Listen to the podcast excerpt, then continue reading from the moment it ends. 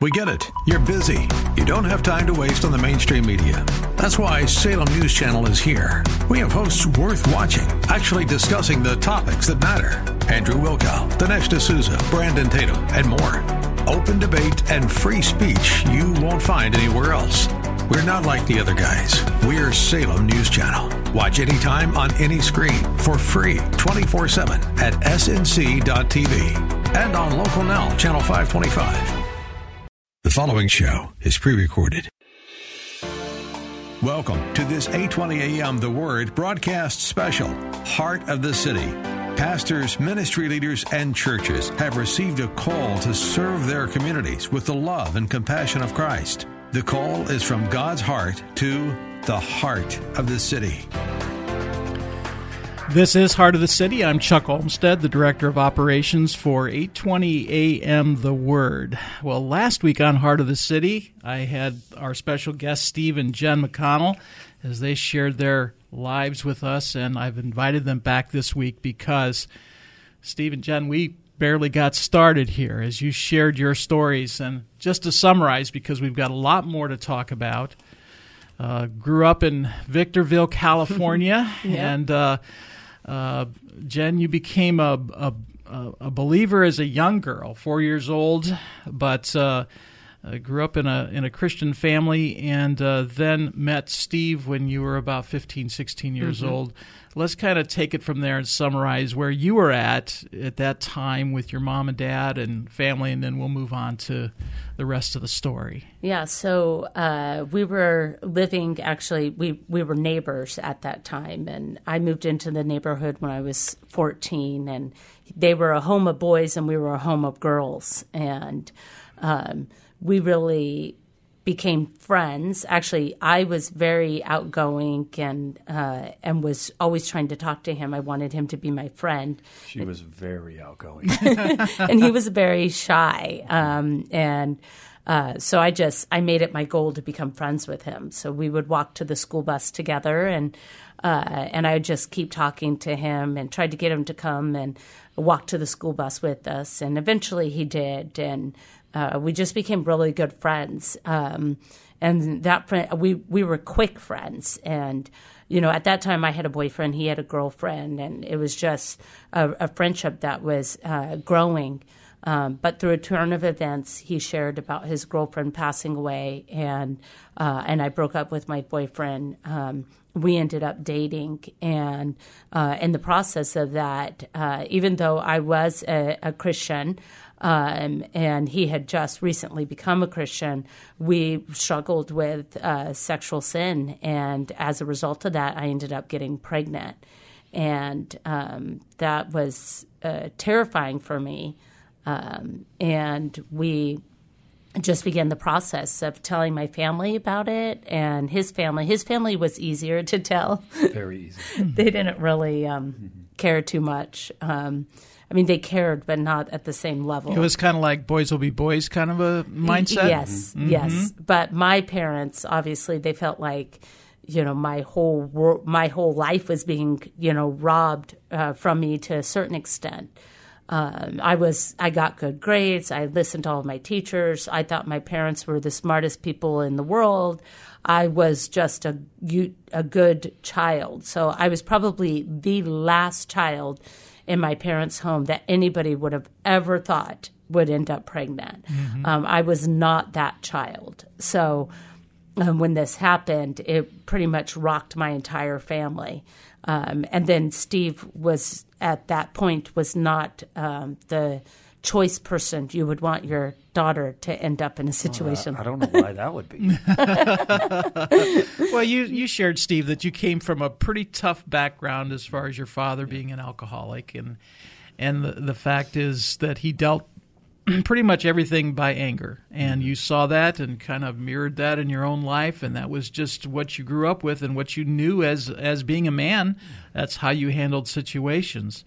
And uh, as you shared, and not for me to tell your story, but as we're summarizing here, that when you sat down to talk with Jen's father and mother, that you saw uh, the different side of manhood. Mm-hmm. And just let's take it from there, and then we'll, we'll, go on. And that, you know, as I said, uh, my dad showed me I guess what you might say, what what not to do as a father. you know, we've all had leaders in our lives that that we've uh, thought, hmm, I learned a lot about what not to do mm-hmm. from your leadership, and and and that's that can be good and it can be bad. And and in my father's case, uh, it, it, was it was there was a there was a deficit that I had to recover from uh, because of that. Mm-hmm. And observing Jen's dad and how he dealt with his children was so different. And and this situation was just one of many. You know, I remember uh, one time uh, some some guy tried to road rage on Jen and her sisters. They were in a car together, and this guy tried to road rage, and they pulled into McDonald's. And what they didn't know is that Rick Bowman was behind them, and uh, this guy got out to yell at them in their window, and there was Rick Bowman. He took care of the situation. Now, now he did it with firmness, but kindness, and and it was a it was the first time I, I think I had ever experienced true righteous anger. He was protecting his kids, mm-hmm. but he never, never once minimized this other person or dehumanized him, but he just stood his ground. And and that was that for me to see those godly characteristics to to stand firm. And, you know, it kind of reminds me of of David and uh, the battle of David and Goliath, right? David went up to the battle with his brothers to, and I always say it this way, to take them peanut butter and jelly sandwiches, you know, to take them some food. And there's this giant challenging the God of Israel. That's how David saw it. He's he's challenging the the armies of Israel, the God of Israel. Who is this? I'll, I will I will go and take care of this. David had an unction. He had he had a righteous anger mm-hmm. that led to a victory. Mm-hmm. And I saw that in Rick Bowman, and I saw that honestly in many men of the church there. I remember there was this this uh, Gil Lucero was a part of the church, and he was a part of a, a motorcycle gang, uh, a Harley gang, and this guy was a rough and tough guy, tough guy, but man, he was the gentlest man I think I've ever met, and and so there was a group of men that began to show me what the character of God really looked like in a man. And it changed the way I thought. Yeah. Yeah. Yeah. Well, uh, I don't want to get off track here, but was there ever a thought of abortion? No. Absolutely not. Yeah. No.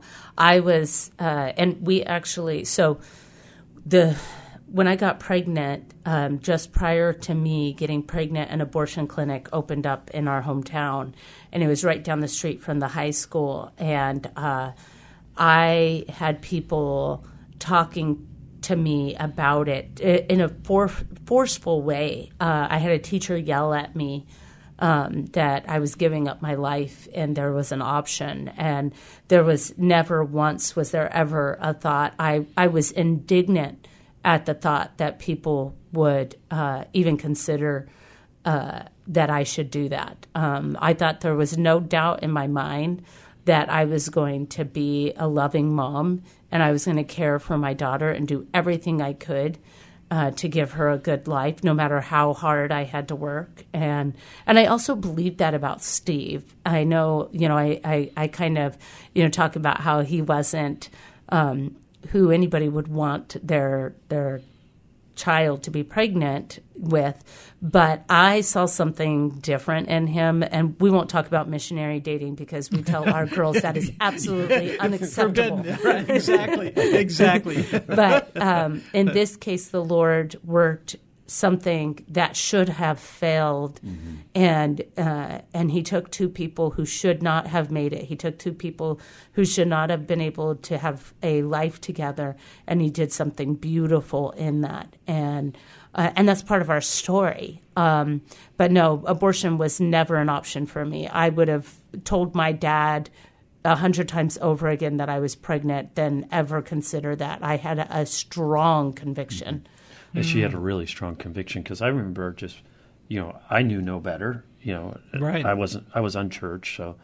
And I remember bringing it up, and, and she she let you know. She answered str- stronger than she just answered with you. The no, it was much more firm with me. Uh, um, yeah. But but you know they did do. I'll just bring this up. It just a thought that came to my mind. They did a study the same year that we got pregnant with our oldest daughter. They ten years later they did a study on on ten couples that got A hundred couples. a hundred couples. Mm-hmm. Excuse me. Yeah, you can ch- chime in anytime and correct me because likely I'll need it. Uh, but they did a, they followed them, and ten years later, none of those couples were still together. Mm-hmm. Hmm. So out of a hundred couples, the same year we got pregnant, out of teen fa- parents. teen parents, out of a hundred of them, none of them were still together.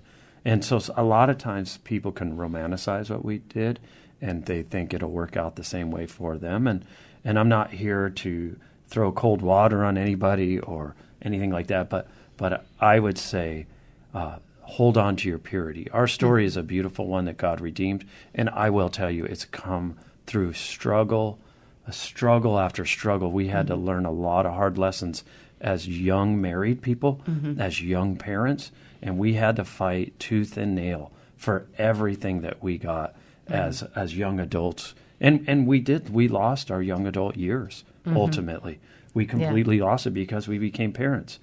And uh, and we don't we don't despise it. We're grateful. Like our Yeah. oldest daughter is we love her and and she's given us three great grandchildren. uh, You know, Three right? grandchildren, yeah. grandchildren, not great grandchildren. They're grandchildren. great They're great children. children. Yeah, that are our grandchildren. But, Right. But uh, and she's pregnant again with her fourth, and so Mm-hmm. uh, I would just say this to maybe some people that are maybe struggling in their purity. Maybe they're listening to this Mm-hmm. right now and they hear our story, and it might sound like, oh, it worked out for them. And you know, I always say this to people. I say, you know, sexuality. If we can discipline our sexuality, anything in our life will come easy. Sexuality is the Yeah. most difficult area in a person's life to discipline. Yeah. It is. The flesh will will will just have its way when it comes to sexuality. And if we can learn to discipline our sexuality, uh, you know, getting through arguments as a married couple will be easy. Finances will be easy, which is the number one reason people divorce. Uh, raising children will be easy because we have learned to discipline the most difficult area of our life, and and that will carry into every other area of our life. And you know, I call it I call it the uh, the monster in the cage. Let's leave it in the cage until marriage, and then we can open that. But until then, let's leave it there because once you open that before marriage, and we're here to testify that, you cannot get that thing back in there. It is so difficult. It takes such discipline and restraint and and everything that goes with that. And so I would just say, you know, live out your purity before the Lord in a holy and wholesome way. You know, I was I had uh, um, dinner with some friends uh, last Saturday, and they're uh, pastors that have counseled many, many couples. In fact, that day that we had dinner, that afternoon, they had performed a ceremony with with a young couple who uh, had had past sexual experience with each other. So we were talking about that, and you know their counsel and guidance it, to a couple that they know that may have been living together or had this these past experiences is that there is a value to when you, during premarital counseling to say, listen, uh, people fast, Mm-hmm. you know, their food intake and that mm-hmm. sort of thing for spiritual person uh, reasons. Even though there that line has been crossed in your mm-hmm. relationship, there's still a sense that if you make that commitment of fasting and make a, a commitment of staying separate and holy, even even though you've crossed that line before, yet there is a discipline. You talk about dis, a discipline that takes place that that can have uh, impact into your relationship going forward. It doesn't ma- take take what happened away, but yet you're so right, Steve, that that is such a barometer for the rest of your relationship, isn't It it? is. I think it's the right way to do it. On the same, on the other hand, there uh, God's love is redeeming, and shame is not from the Lord. Conviction is from the Lord, but shame is a, a trait of, of the enemy, and. Uh, there's a redeeming part, and that's part of that's what our story is. Is it's the story of redemption. It's the story of of Jesus taking something that shouldn't have been and restoring it. Um, but we have to get on board with that. you know, I can't choose to live in shame. You know, there was a lot of shame for me because I was a Christian girl who got pregnant. And I remember being not wanting to tell my story or not wanting to tell people that I was a Christian girl that got pregnant because there was more shame for me that I was a Christian. You should have known better. Right, exactly. Right. I knew the Bible. I was told every day, uh, I'm sure, in church as a teenager that sex was bad outside of marriage, you know, uh, but I wasn't told why it wasn't good. Um, and I think that was that missing piece. But I had to get on board with my redeeming story. And if I allowed myself to get lost in my shame, I wouldn't have that story. But I had to allow the work that Jesus did on the cross to count for me. And and not just in my head, but in my heart. It's always interesting when I hear stories and I get the opportunity to do that through Heart of the City when, when people talk to me about their past sin. Mm-hmm. And, and to see how when when they're sharing that with me that there's not a glory in that sin, mm-hmm. but there's a, a matter of factness when someone has truly been redeemed. Mm-hmm. And that's part of your story. It, uh, I always think of it in terms of it's like a scar that's on your arm that you can mm-hmm. touch. You know, that was a past wound that was there that at one point in time in your life you couldn't even touch it because it was so painful because that wound was still there. But when there's a scar, you know, that's been healed, there's still that scar there, but yet you can touch it, you can talk about it, you can maybe even tell uh, interesting stories about it, right? Because there's the pain's no longer there. The Lord's redeemed. You know, your body has redeemed that part of the of the wound. The Lord has redeemed that issue in your life to where you can share that story. It's a scar, but it's a it's a it's a story yeah. of redemption. Yeah. yeah.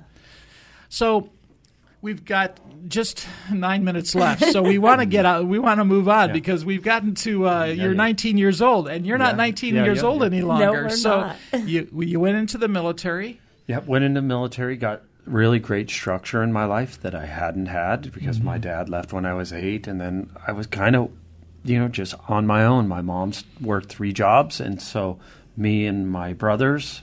One brother became a major uh, drug addict uh, he's clean now. He got saved and and he's been redeemed now and, been clean for twenty some odd years. But but we were kind of rough and tumble boys, and we did whatever we wanted. And so when I went to the military, there was now all this structure, and I actually thrived in the military, and and and, and I grew and and learned uh, about the man I could become.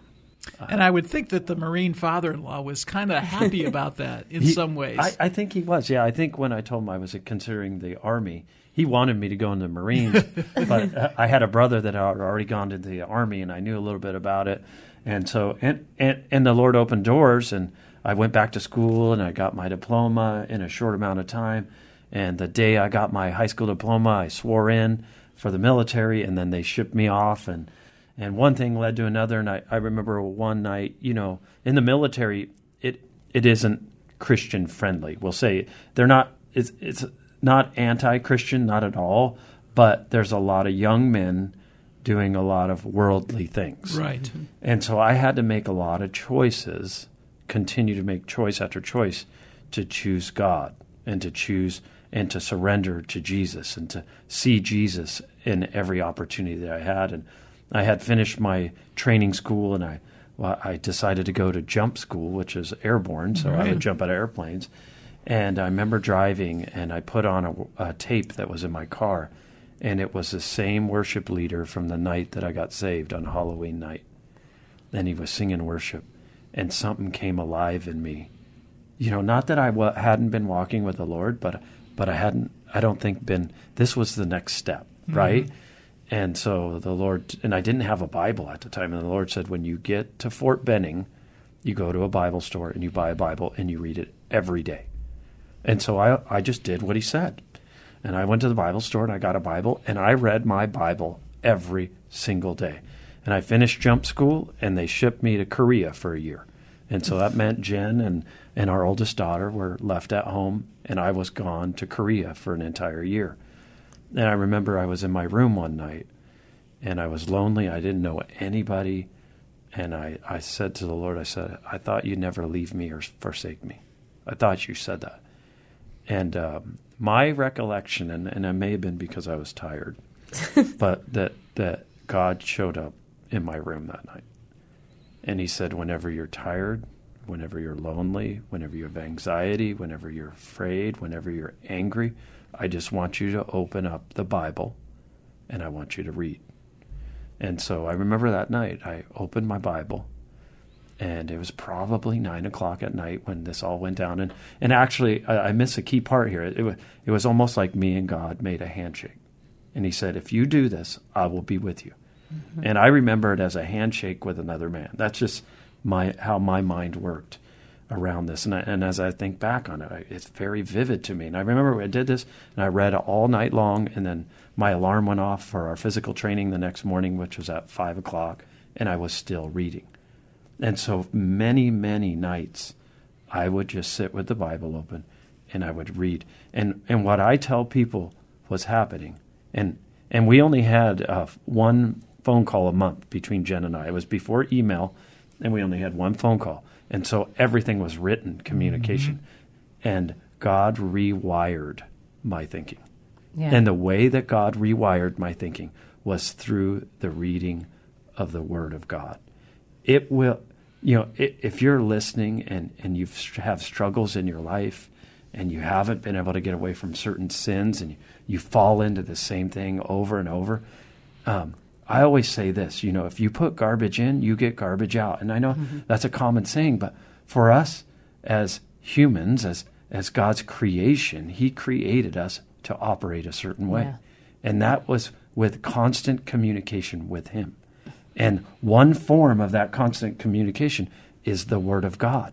And as we read that word of God, our mind is changed. It says we, we wash our mind with the Word of God. That's what happens. It, it changes how we think. It changes how we view ourselves. It changes how we look at other people. It does.